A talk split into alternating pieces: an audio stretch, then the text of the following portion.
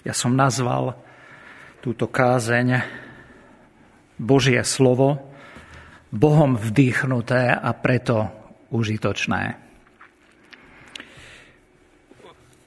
Už dlhšiu dobu, možno už okolo roka, sme e, s bratom Filipom, vedúcim mládeže v našom zbore a myslím, že aj sprostredkovanie cez neho s mládežníckým tímom sa zahrávali s myšlienkou venovať sa niekoľkým citlivým, ale zároveň aj veľmi palčivým témam, ktoré hýbu mladými ľuďmi, ale aj celou spoločnosťou už dlhú dobu, dlhé roky. Môžem pokojne povedať, že už vyše 50 rokov, posledných 50 rokov, zažívame nebývalý útok na v úvodzovkách tradičné chápanie sexuálnej morálky, manželstva, chápanie rodového pohlavia, myslím tým mužského alebo ženského.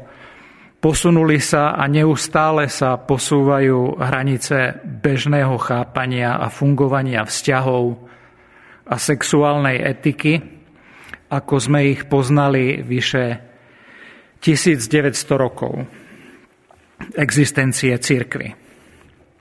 Stará, prežitá etika sexuality, ktorá je alebo bola v civilizovanej a bohatej časti sveta formovaná židovsko-kresťanským chápaním sexuálnej morálky, musí byť odstránená, v jemnejšom prípade musia byť odstránené všetky brzdy pokrokového rozkvetu.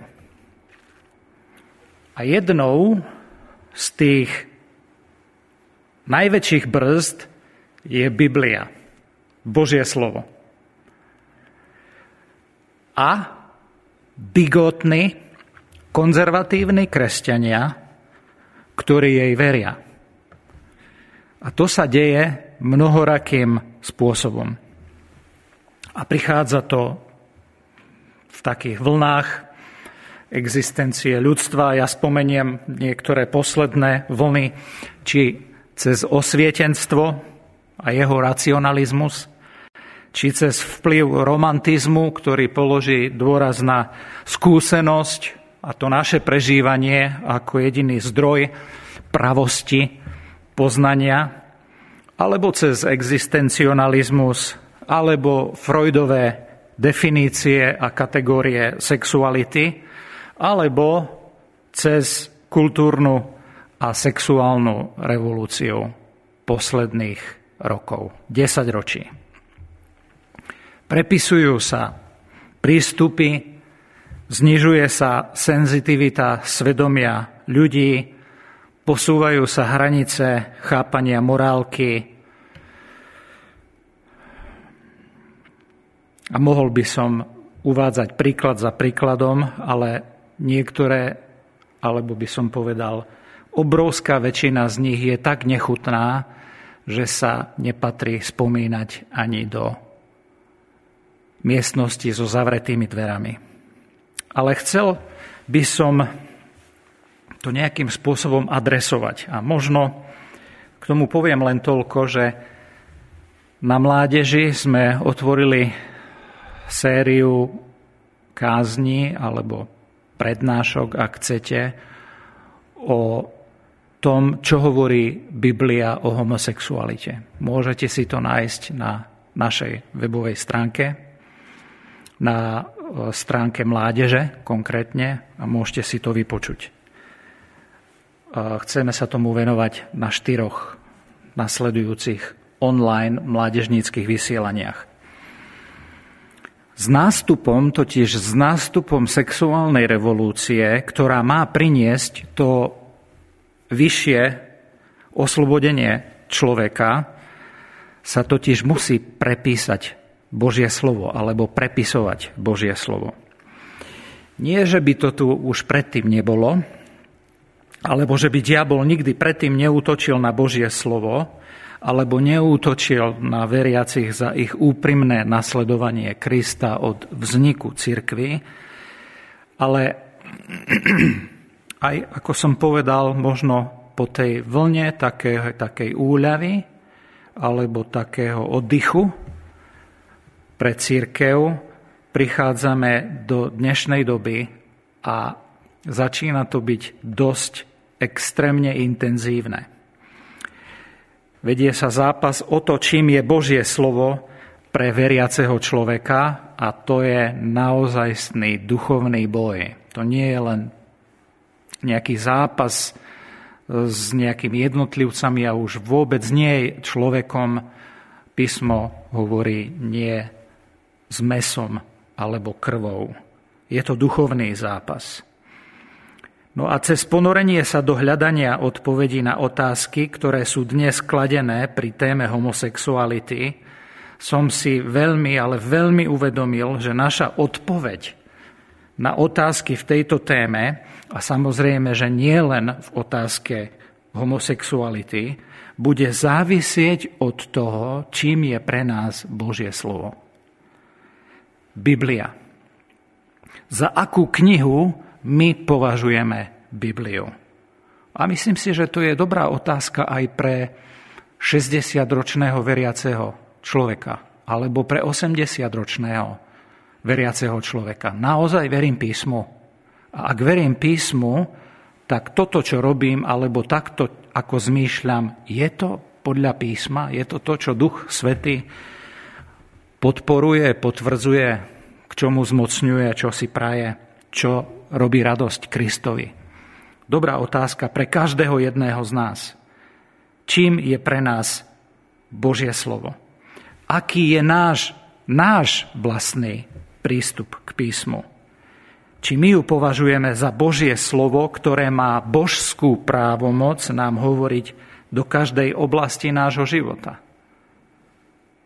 Či Božie slovo súdi mňa, hodnotí mňa, alebo či ja súdim Božie slovo alebo hodnotím Božie slovo. Či ja som ten, ktorý rozhoduje o tom, čo v Biblii je Božie slovo a čo v Biblii nie je Božie slovo. Či Božie slovo má právo moc súdiť kultúrnu a sexuálnu revolúciu, alebo revolúcia a ja budeme súdiť Božie slovo.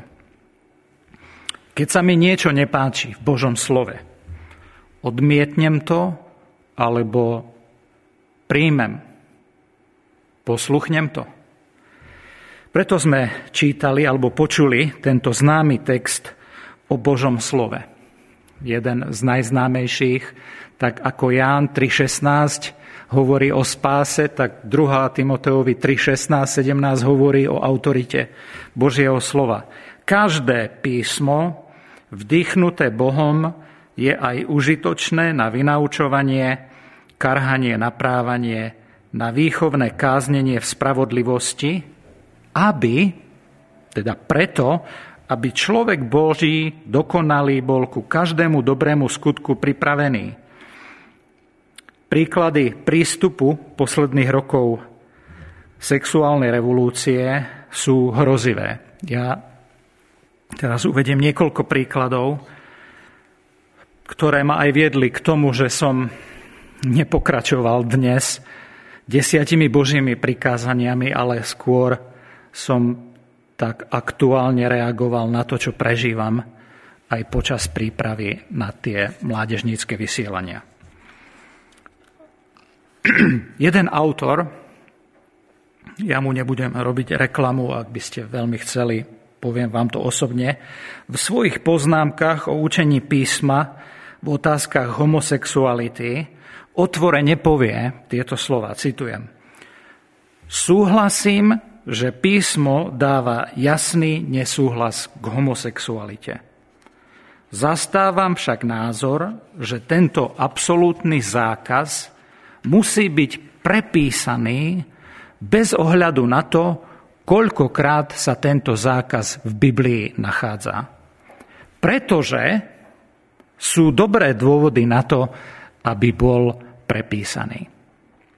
Iný, kresťanský autor, tiež mu nebudem robiť reklamu, hovorí, texty písma v starej a novej zmluve, ktoré odsudzujú homosexuálnu prax, nie sú inšpirované Bohom, ani neodrážajú kresťanské hodnoty.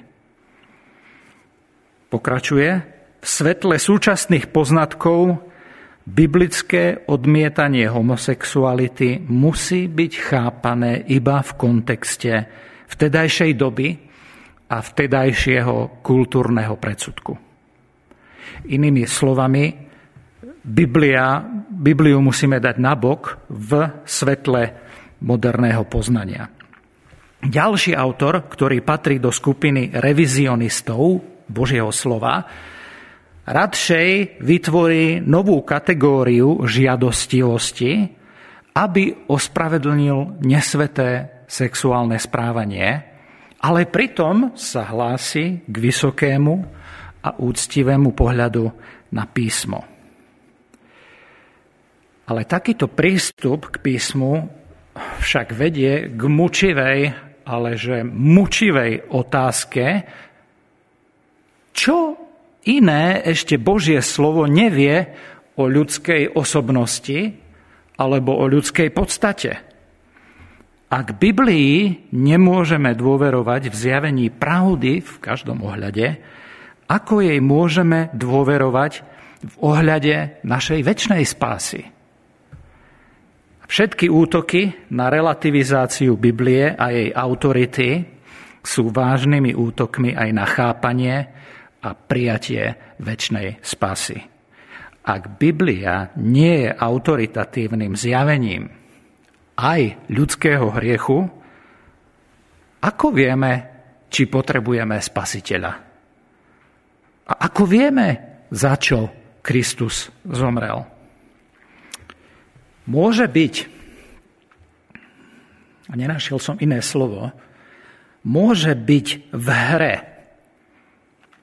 viac ako len sexuálna kontroverzia. Nemôže byť ohrozené aj naše spasenie. Preto sme čítali tieto slova.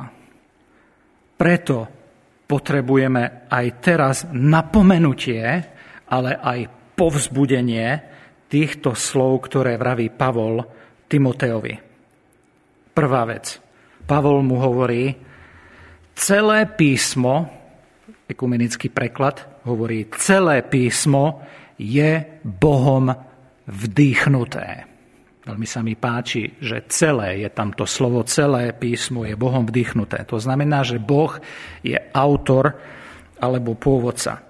Pavol tu nám hovorí špecificky, konkrétne hovorí celé písmo. Celé Božie slovo je inšpirované. Celé Božie slovo, nielen jeho niektoré časti.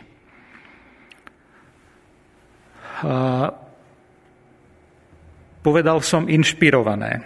Celé písmo je Bohom inšpirované, ale slovo, ktoré tu Pavol Apoštol používa, takto ho vedie Boží duch, je slovo theopneustos.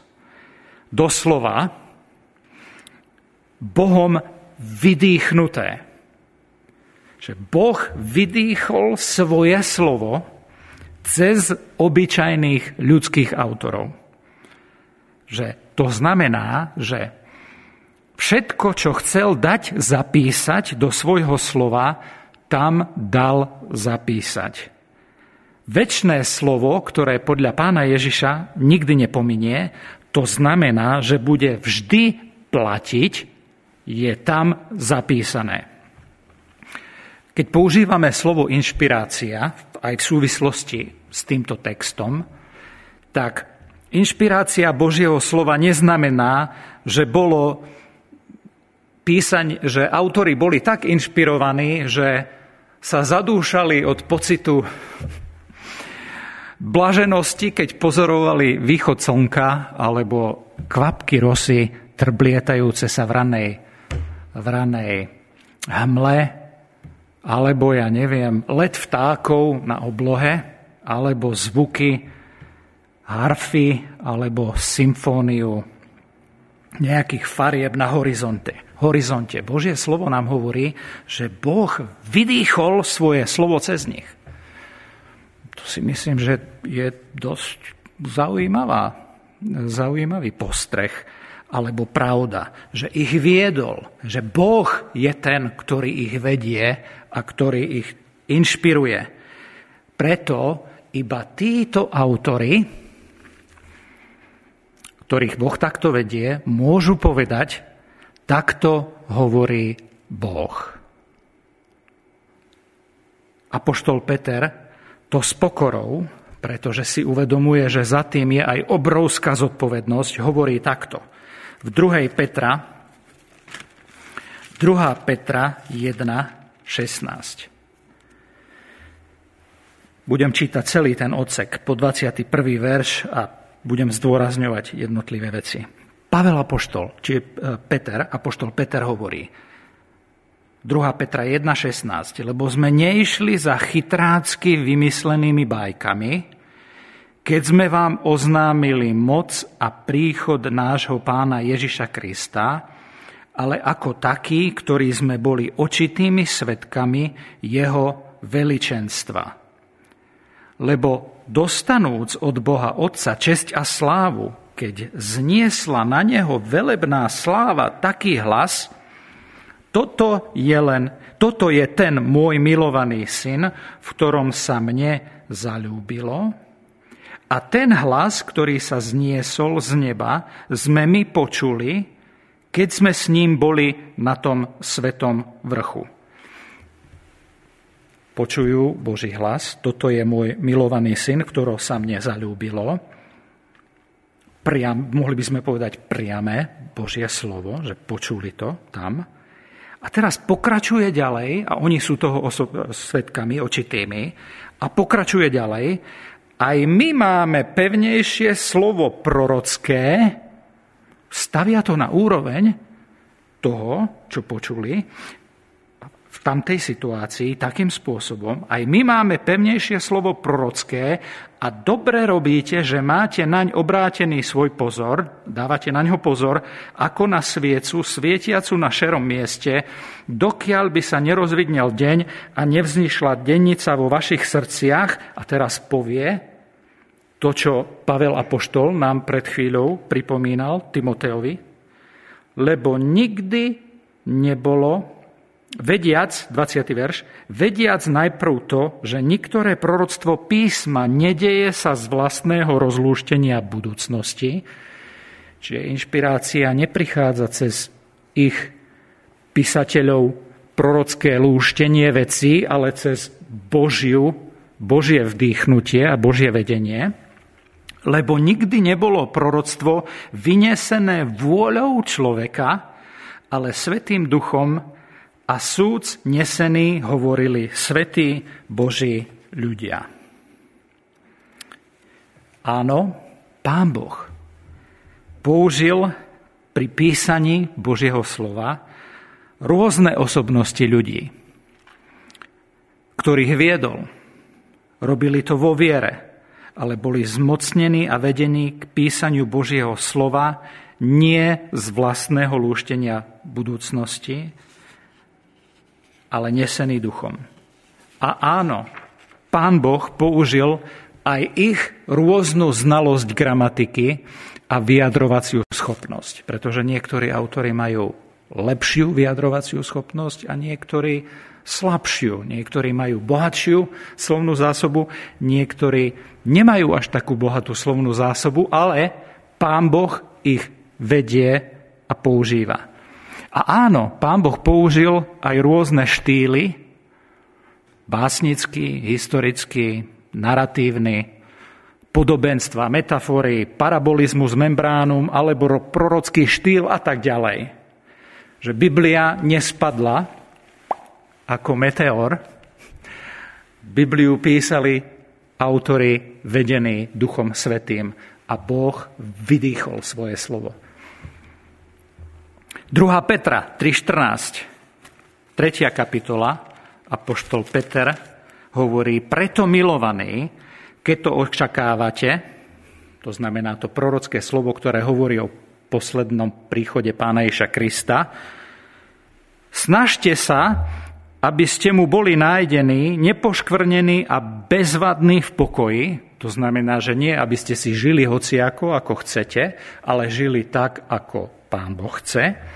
A zhovievavosť nášho pána považujte za spasenie, ako vám aj náš milovaný brat Pavel písal podľa jemu danej múdrosti, či apoštol Peter rozoznáva, že pán Boh pri písaní listov Novej zmluvy vedie apoštola Pavla, ako aj vo všetkých listoch, keď v nich hovorí, hovorí o tomto, v ktorých sú niektoré ťažko pochopiteľné veci, teraz sú písme ťažko pochopiteľné veci, alebo aj ťažko priateľné, lebo hovoria proti aj našej podstate a našmu nastaveniu, ktoré neučení a neupevnení prekrúcajú, ako aj ostatné písma na svoje vlastné zatratenie. Vy teda, milovaní, znajúc to vopred, chránte sa, aby ste neboli tiež spolu zavedení bludom tých bezbožných a nevypadli tak z vlastnej pevnosti. Duch Svetý, to je druhá vec, musí pomôcť vykladať písmo. A poštol Peter aj Pavol nám hovoria, že písmo sa dá prekrúcať. Toto by nás malo viesť do nesmiernej pokory. A znovu opakujem, aj 60 a 80 ročného kresťana. Nesmiernej pokory pretože na porozumenie Božieho slova, toho slova, ktorého Boh je autorom a ktorý Božím duchom vedie písateľov, na porozumenie Božieho slova nestačí naša ľudská múdrosť. Aj keby som mal pocit, že som ten najpravovernejší kresťan alebo poznám všetky vierovýznania na svete – môj najzákladnejší predpoklad musí byť pokorná prozba. Pane, pomôž mi rozumieť. Pane, pomôž mi rozumieť. Aj tie ťažko uchopiteľné veci, voči ktorým sa moja človečina búri, musí pochopiť, musí pomôcť pochopiť Duch Svetý, ktorý pozná Božie veci a vie, čo je vo mne. 1. Korinským 2, 10. až 13. verš. 1. Korinským 2, 10. až 13. verš. Ale nám Boh zjavil, že potrebujeme Božie zjavenie, ktoré zjavuje Duch Svetý. Nám Boh zjavil skrze svojho ducha, lebo duch skúma všetko aj hlbiny Božie lebo kto z ľudí vie, čo je v človeku, okrem ducha človeka, ktorý je v ňom, tak ani veci Božích nepoznal a nepozná nikto, iba duch Boží. Ale my sme nedostali ducha sveta, ale ducha, ktorý je z Boha, aby sme vedeli, čo všetko nám je z milosti darované od Boha, čo aj hovoríme, no nie učenými ľudskej múdrosti slovami, ale učenými od Svetého Ducha s duchovnými vecmi duchovné porovnávajúc. Pán Ježiš hovorí veľmi jasne svojim učeníkom, že potrebujeme, že potrebujú prijať ducha pravdy, ktorého svet nemôže prijať, pretože ho nepozná a nevidí, ale tento duch pravdy musí prebývať v nás, aby nás naučil, Ján 14.17, aby nás naučil všetkému a pripomenul nám všetko, čo nám Pán Ježiš zanechal alebo povedal. Ján 14.26. Že úloha Ducha Svetého v našich životoch je kľúčová, nevyhnutná. Ale radca, tešiteľ, zjavovateľ Božej pravdy nebude zjavovať Božiu pravdu, ak nechcem poslúchať, alebo ak je v mojom živote hriech.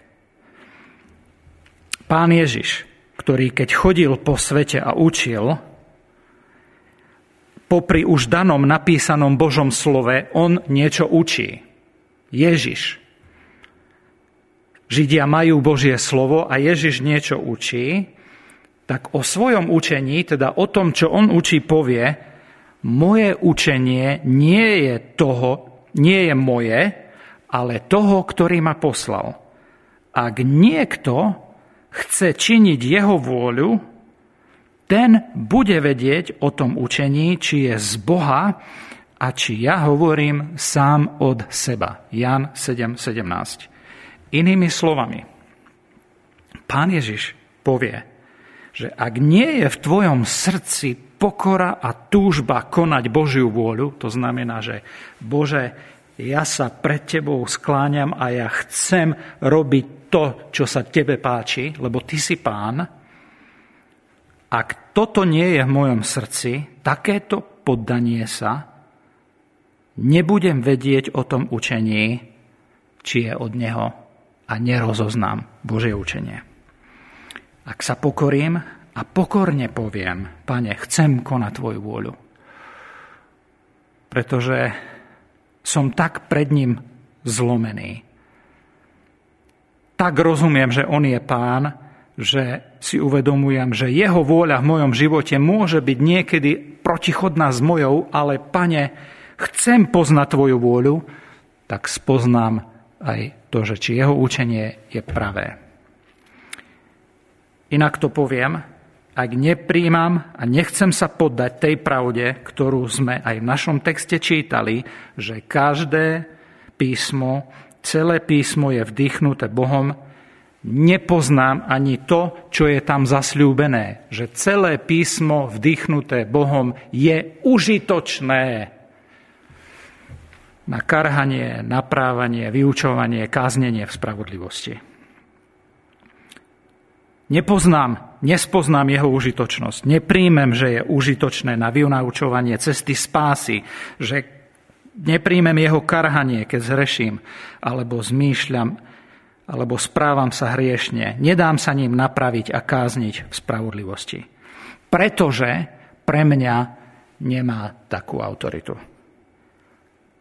Pretože ja o ňom rozhodujem a nie písmo o mne. A preto chcem ukončiť treťou vecou. Potrebujeme brať písmo osobne. Osobne, pre seba. Nie ako príručku pre iných, alebo nejaký zoznam mojich argumentov proti iným. Potrebujem Božie slovo brať veľmi osobne. A ja som si dovolil teraz použiť niekoľko slov muža, ktorého si veľmi vážim, ktorý aj pre baptistov v Európe veľa znamená, hoci si to neuvedomujeme. Použijem slova brata Sperdžena, ktoré napísal v takej útlej zbierke jeho kázni, je napísané, ktorú vydal MSEJK v Bratislave.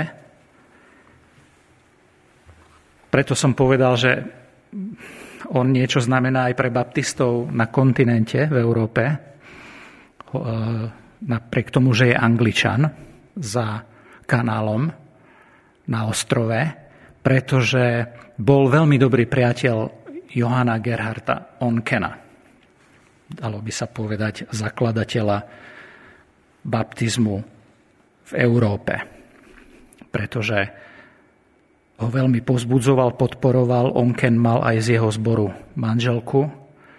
Nakoniec podporovali aj ich prácu v Hamburgu a zároveň a ešte aj bol mu slúžiť Božím slovom, kázať počas otvorenia výstavby nového, novej modlitebne, baptistickej modlitebne, prvej v Európe na kontinente ktorá mala asi 1400 miest na sedenie. No a tento baptista, knieža kazateľov, sa mu hovorí, Spurgeon, povie tieto slova, ktoré ma veľmi usvedčujú a tým chcem ukončiť. Čítajte slovo a modlite sa o pomazanie Svetým duchom, aby ste poznali a rozumeli významu slova. Takto dôkladne vyzbrojení nepodľahnete nepriateľovi. A teraz prejde na to osobné. Bratia a sestry, učte sa prijať písmo pre seba osobne. Jeden z veršov, ktorý náš pán Ježiš sám použil v svojom zápase s diablom a s duchom sveta, trošku pozmenil, pretože v 5. Mojžišove, Mojžišovej 6.16 v origináli znie nepokúšajte hospodina svojho Boha. Pán Ježiš to ale povie veľmi osobne. Nebudeš pokúšať pána svojho Boha. Ty, Učte sa používať písmo tak, aby ste všetky jeho pokyny, predpisy a zasľúbenia, všetky jeho poučenia vzťahovali na seba samých. Cítime, že je to pravda. Niekedy pre iných počúvam Božie slovo. Božie slovo je chlieb. Chlieb, ktorý zostane ležať na stole, nenasíti. Len chlieb, ktorý zjete, ktorý zjete vy, vás naozaj nasíti a posilní. Stojte za slovami za každú cenu, ak ste si ich privlastnili. Hoci by ste tým, že sa vzdáte čo len jedného verša, dokázali premeniť kamene na chlieb, nevzdávajte sa ho. Hoci by vám odvrhnutie jednej zásady umožnilo lietať vo vzduchu ako aniel, neodvrhujte ju. Hoci by vás konanie proti Božiemu slovu urobilo vládcom celého sveta, nepríjmajte ponúkaný dar. Buďte ľuďmi Biblie. Choďte tak ďaleko, ako ide Biblia, ale ani milimeter ďalej. Nech by vám kýval Kalvín alebo Luther a vy si ich vážte, alebo nech by vám kýval Wesley a vy si ho vážte, Držte sa písma, jedine písma. Ak by váš kazateľ poblúdil, modlite sa za ňo, aby sa vrátil, ale nenasledujte ho. Aj keby sme my, alebo anieli z neba kázali iné evanielium, ako vás učí Biblia, nevenujte nám, prosím, žiadnu pozornosť, nie ani na okamih. Držte sa svedectva Svetého Ducha v tejto knihe. Preto skôr ako vstúpite na boisko, proste o naplnenie Svetým duchom. Len tak premôžete všetkých protivníkov a budete víťazmi. Nech vás Pán Boh požehnáva pre Ježiša. Amen.